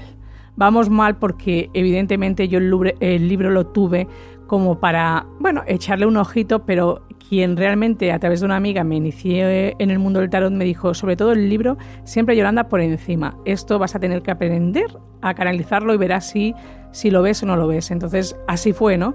Entonces, cuando alguien me pregunta, digo, es que es difícil darte consejos de qué debes hacer con el tarot. Es, trabaja con él cada día, tres cartas, pregúntale y ahí verás si realmente puedes llegar a ver algún día lo que sucede, lo que estás entendiendo en el tarot. ¿Qué significa la palabra arcano? Pues significa eso, mantener, o sea, la palabra arcano significa secreto y algo que permanece en oculto. ¿De acuerdo? Algo que permanece en oculto. De ahí a que los que canalizamos el tarot y a, muchas veces vienen personas en consulta y hemos comentado cosas como, por ejemplo, madres que han venido, pero me acuerdo mucho perfectamente el caso de una mujer, de una señora que vino a mi casa y le dije pues que su hijo consumía marihuana y que él guardaba esa marihuana, la guardaba en, una habitación, en un cajón. Digo, es que la tiene muy cerca de él donde descansa. Y ella me miraba con una cara como diciendo, a ver, puedo intuir que la edad que tiene, los amigos, que pueda fumar, pero que la guarde allí en casa y todo. Digo, sí, y además está muy cerca de, de su dormitorio. Y así que ella me escribió y me dijo, bueno, pues ya he encontrado la marihuana, la tenía en su dormitorio, en el cajón de, al lado de la mesita de noche, allí la, allí la guardaba. Entonces quiero que entendáis que en, ningún libro de, tarot pone que el mago, por ejemplo, se drogue, ¿vale? Lo entiendes, ¿no, Jorge? Que, que, que no hay un libro en ninguna parte que el mago te pongan señor o chico joven que acabará tomando alguna sustancia o guarde la marihuana en un cajón. ¿Cómo se ve? Pues ahí está el arcano, el arcano donde tú guardas y donde están las cosas en oculto y hay cosas ahí secretas eh, que un eh, canalizador debe canalizar y debe comenzar a ver para poder ayudar a aquella persona eh, que al final me parezco un poco como chivata, parezco un perro policía a veces diciendo de dónde está la droga, pero ayudas a esa madre a entender el comportamiento de su hijo. no le gusta, evidentemente, a ninguna madre que su hijo pues guarde esas sustancias ahí o que incluso las consuma, ¿no? Entonces, que luego te escriban y te digan, he podido hablar con mi hijo, eh, se está intentando, al final em, estamos intentando salir, que salga de esta, de esta situación. Bueno, pues gracias a ello se descubre cómo se dice y puedes ayudar a las personas. De esa la diferencia entre un canalizador y una persona que igual le gusta el mundo del tarot y quiere aprender con el tarot y que al final vea que no ve. Yo siempre lo he dicho, he puesto la diferencia entre mi hermana y yo. Mi hermana siempre lo dije, dije, pudo aprobar unas oposiciones delante de un tribunal, pero el tarot siempre se ha sido, se le ha negado, siempre me ha dicho, es que no veo absolutamente nada. Y yo siempre lo he dicho, digo, yo no podría hacer lo que tú hiciste, digo, pero en cambio puedo ver eh, el tarot, puedo llegar a ver millones de mensajes que me han dado de todo tipo, Jorge, de todo tipo. Pero mi hermana como ejemplo la pongo porque ella tiene un tarot en su casa y me dices que no veo. Y entonces siempre digo, el tarot es una cosa que lo ves o no lo ves. Te puedes ayudar en algunas cositas, pues si te van a llamar o si va a salir bien alguna operación. Ahí sí, porque si tú sabes un poco el significado del tarot, verás que puedes ayudar. Pero cuando tú descubres gente que, está consumiendo, que dónde ves, dónde está guardando esas sustancias y tú puedes ayudar a esa persona, esto ya le llamamos canalización. Me, ha gustado eso que has dicho. El tarot lo ves o no lo ves, evidentemente. O está ahí en la mesa y lo ves o no está. Sí, pero lo ves de otra manera, con tu tercer ojo, con tu intuición, que ahí sería trabajar la intuición, que todo el mundo podría trabajar la intuición. Eso lo sé, pero vuelvo a poner de ejemplo a mi hermana. Mi hermana es una persona que le encanta estudiar el tema de las energías, hace, mm, eh, hace yoga, meditación, yoga. Quiero decir, está muy abierto al mundo espiritual. Pero ella lo dice, es que no, no lo entiendo, o sea, no lo veo. O sea, ella le pones las cartas y además eh, a veces nos divertimos porque yo le digo, va, venga, te las doy a ti para ver si alguien a mí me puede dar un mensaje así en plan broma y te mueres de la risa cómo lo canaliza, ¿no? Pero pues pasamos un buen rato. Pero me refiero a eso, ¿no? El, hecho de que tú puedas ver em, esos detalles a través de, de, las canalizaciones, igual que, por ejemplo, he dado el nombre de alguna persona sin que ningún tarot tampoco te lo diga, sino que simplemente canalizas ese nombre de esa persona y resulta que esa persona pues igual se estaba entendiendo con su pareja, como hemos contado aquí alguna vez. Eh, hace poco, mira, el, lunes por la mañana Jorge me, me, chocó porque me desperté. Yo sabes que el teléfono lo pongo en modo avión a partir de las 9 de la noche para, bueno, para descansar. Doy fe. Lo sé que das fe porque me, sabe mal ¿eh? por todos los que me, escriben y me escribéis y que algo, algún día puede ser algo importante, pero es que, bueno, necesito desconectar. Entonces, yo pongo el teléfono, quito el modo avión a partir de las 7 menos cuarto de la mañana, 6.40 o así. Entonces, bueno, ahí me van llegando todos los mensajes y me encuentro con una foto de dos burritos, Jorge, dos burritos, un madre e hijo pues que eran burritos de, los amigos de mi hermana que vive pues muy apartado en una masía con sus burritos, el padre, la madre y el bebé y habían desaparecido. Entonces veo un mensaje de mi hermana diciéndome, ay Yolanda, ¿puedes saber si están bien? Porque él está intentando encontrarlos, llamaron a la policía, la gente se, se echó a buscarlos, porque claro, pues sufrían por ellos porque era un bebé con su mamá y siempre estaban juntos con el padre, pero había desaparecido. No sé qué le pasó a la madre, si es que se asustó por algo y se fue. Entonces, bueno, pues el tarot me ayudó a saber que eh, los tanto la madre como el bebé estaban súper bien, que al final los acabaría encontrando. Claro, ella me decía, es que él ha cogido el péndulo, lo está buscando, dice que no los siente, que ya no los puede sentir, que seguramente que ya han fallecido, dice está roto, dice, el pobre hombre pues vive con ellos y estaba fatal. Y yo le dije, mira, a mí me sale que es que igual aparecen hasta hoy, es que yo veo que pueden aparecer hasta hoy. Bueno, no aparecieron el mismo día que se lo dije, pero a la mañana siguiente por la mañana me llegó un mensaje con el audio del chico diciendo, pues súper cansado porque llevaba días buscándolo, que ya había encontrado, que estaba súper feliz y tanto la madre como el hijo pues eh, estaban vivos, ¿no? O sea, fíjate hasta qué punto a veces puedes eh, tranquilizar y decir, bueno, pues tranquilo que van a aparecer eh, vivos. Esto estoy contando el caso de burritos, pero ah, me ha pasado con personas. ¿Nunca te ha llamado la policía para que les busques droga? No, como, como perro policía, como hemos dicho antes. Te sueltan por ahí en el polígono. Mm, Yolanda, a ver, ¿notas algo? ¿Ves algo por aquí en esta nave? ¿No? Sí, sí, sería curioso, pero no. De momento la policía no, no me ha llamado nunca. Sí que me, me han llamado personas que se han preocupado por personas que han desaparecido.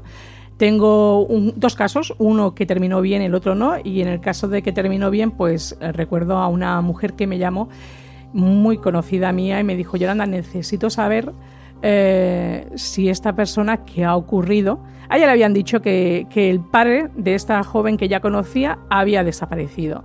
Entonces yo le comenté a ella, digo, mira, tú, el padre de esta chica veo que se ha discutido con alguien de la familia, se ha ido y ha tenido, o sea, se ha caído, se ha desprendido de algún sitio, el hombre está herido. Digo, pero no te preocupes que alguien lo acabará encontrando y está vivo.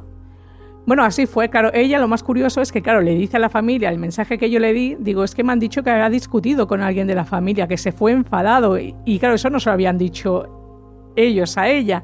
Y le dijeron, sí, así es. ¿Y cómo lo sabes? No, porque lo he preguntado, porque me han dicho que lo van a encontrar con vida, pero bueno, que está herido.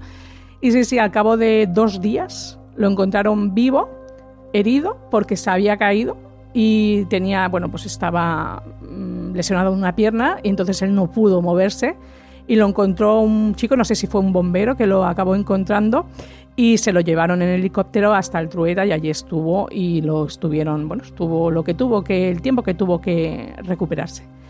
Y el caso de otro caso que no fue tan, no tuve que dar la, la noticia tan agradable, fue el caso de una mujer que me llamó diciendo que su hermano había desaparecido. Entonces yo le, lo que hago cuando no conozco, porque la otra mujer la conocía y es más fácil, entonces le dije, cuéntame algún detalle que le pasaba a tu hermano, cómo estaba, la situación, tal más que nada para ir al grano y vas directamente a ver esa, porque me pintaba la cosa mal. Y bueno, eh, le dije, déjame 10 minutos a solas, porque necesito estar a solas, porque a veces se mantienen al teléfono, además sea por teléfono, entonces yo digo, déjame 10 minutos porque veo aquí algo que no, pues que no me gusta cuando tienes que dar malas noticias, sobre todo siempre me aseguro. Y bueno, ah, se fue, la, la llamé, le dije, mira, que lo siento, pero no veo a tu hermano, que lo vayáis a encontrar con vida, lo vais a encontrar, pero no con vida, entonces ella me dijo, yo ya me lo temía. Dice, mi hermano lleva con una depresión muy grande, ha dejado además una carta.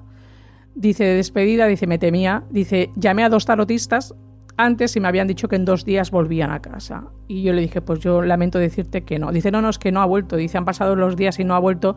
Dice, y me cuadra más lo que me estás diciendo. Bueno, pues así fue, ¿no? Que él se lo encontraron al final y él pues, se quitó del medio.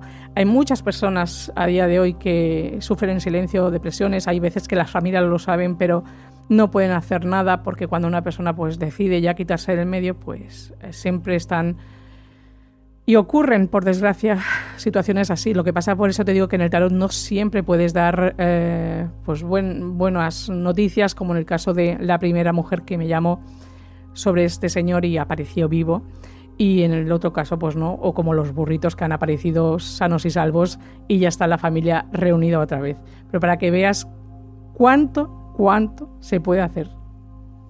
Te lo juro que he estado por ponerte la canción del burrito sabanero.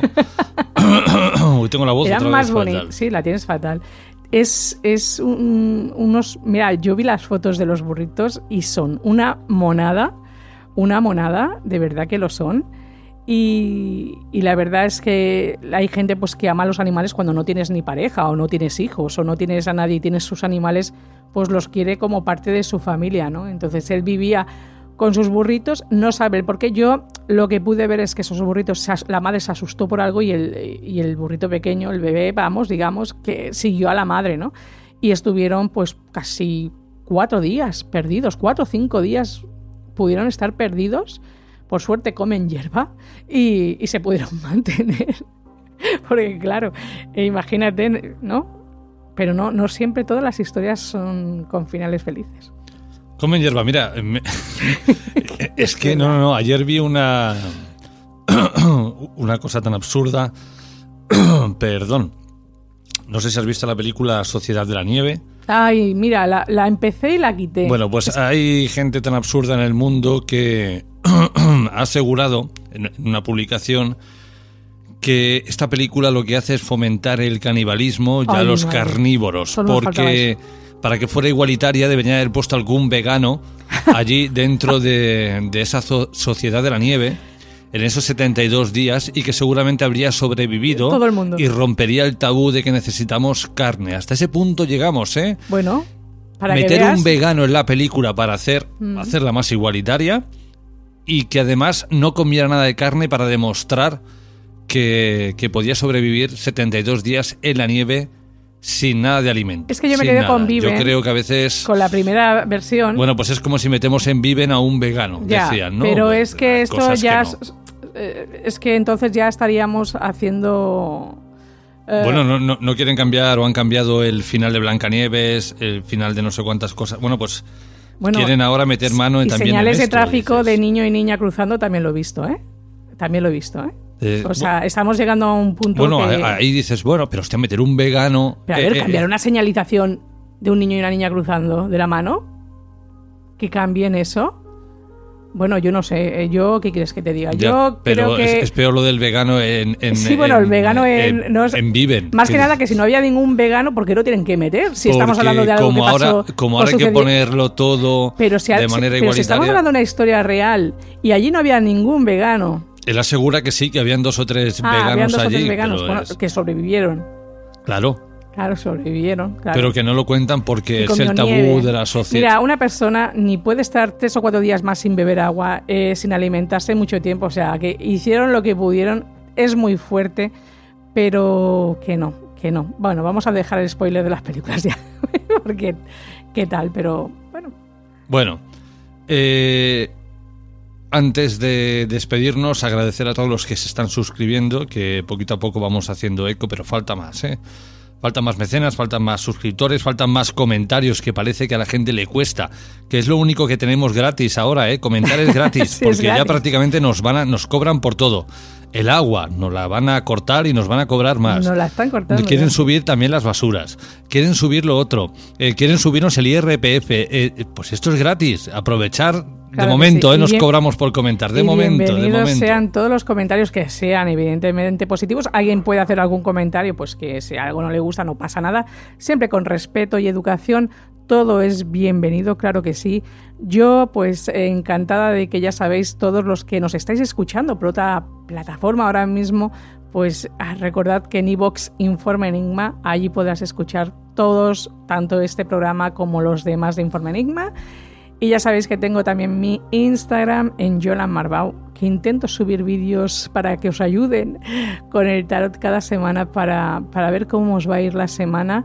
Aunque ya te digo que Instagram para subir vídeos es un desastre, lo digo, y lo, es que me sabe mal subir este tipo de vídeos, pero es lo que hay. Y luego también, si queréis consulta conmigo, eh, me podéis escribir al 647-552954. Hasta la semana que viene. Hasta la próxima semana.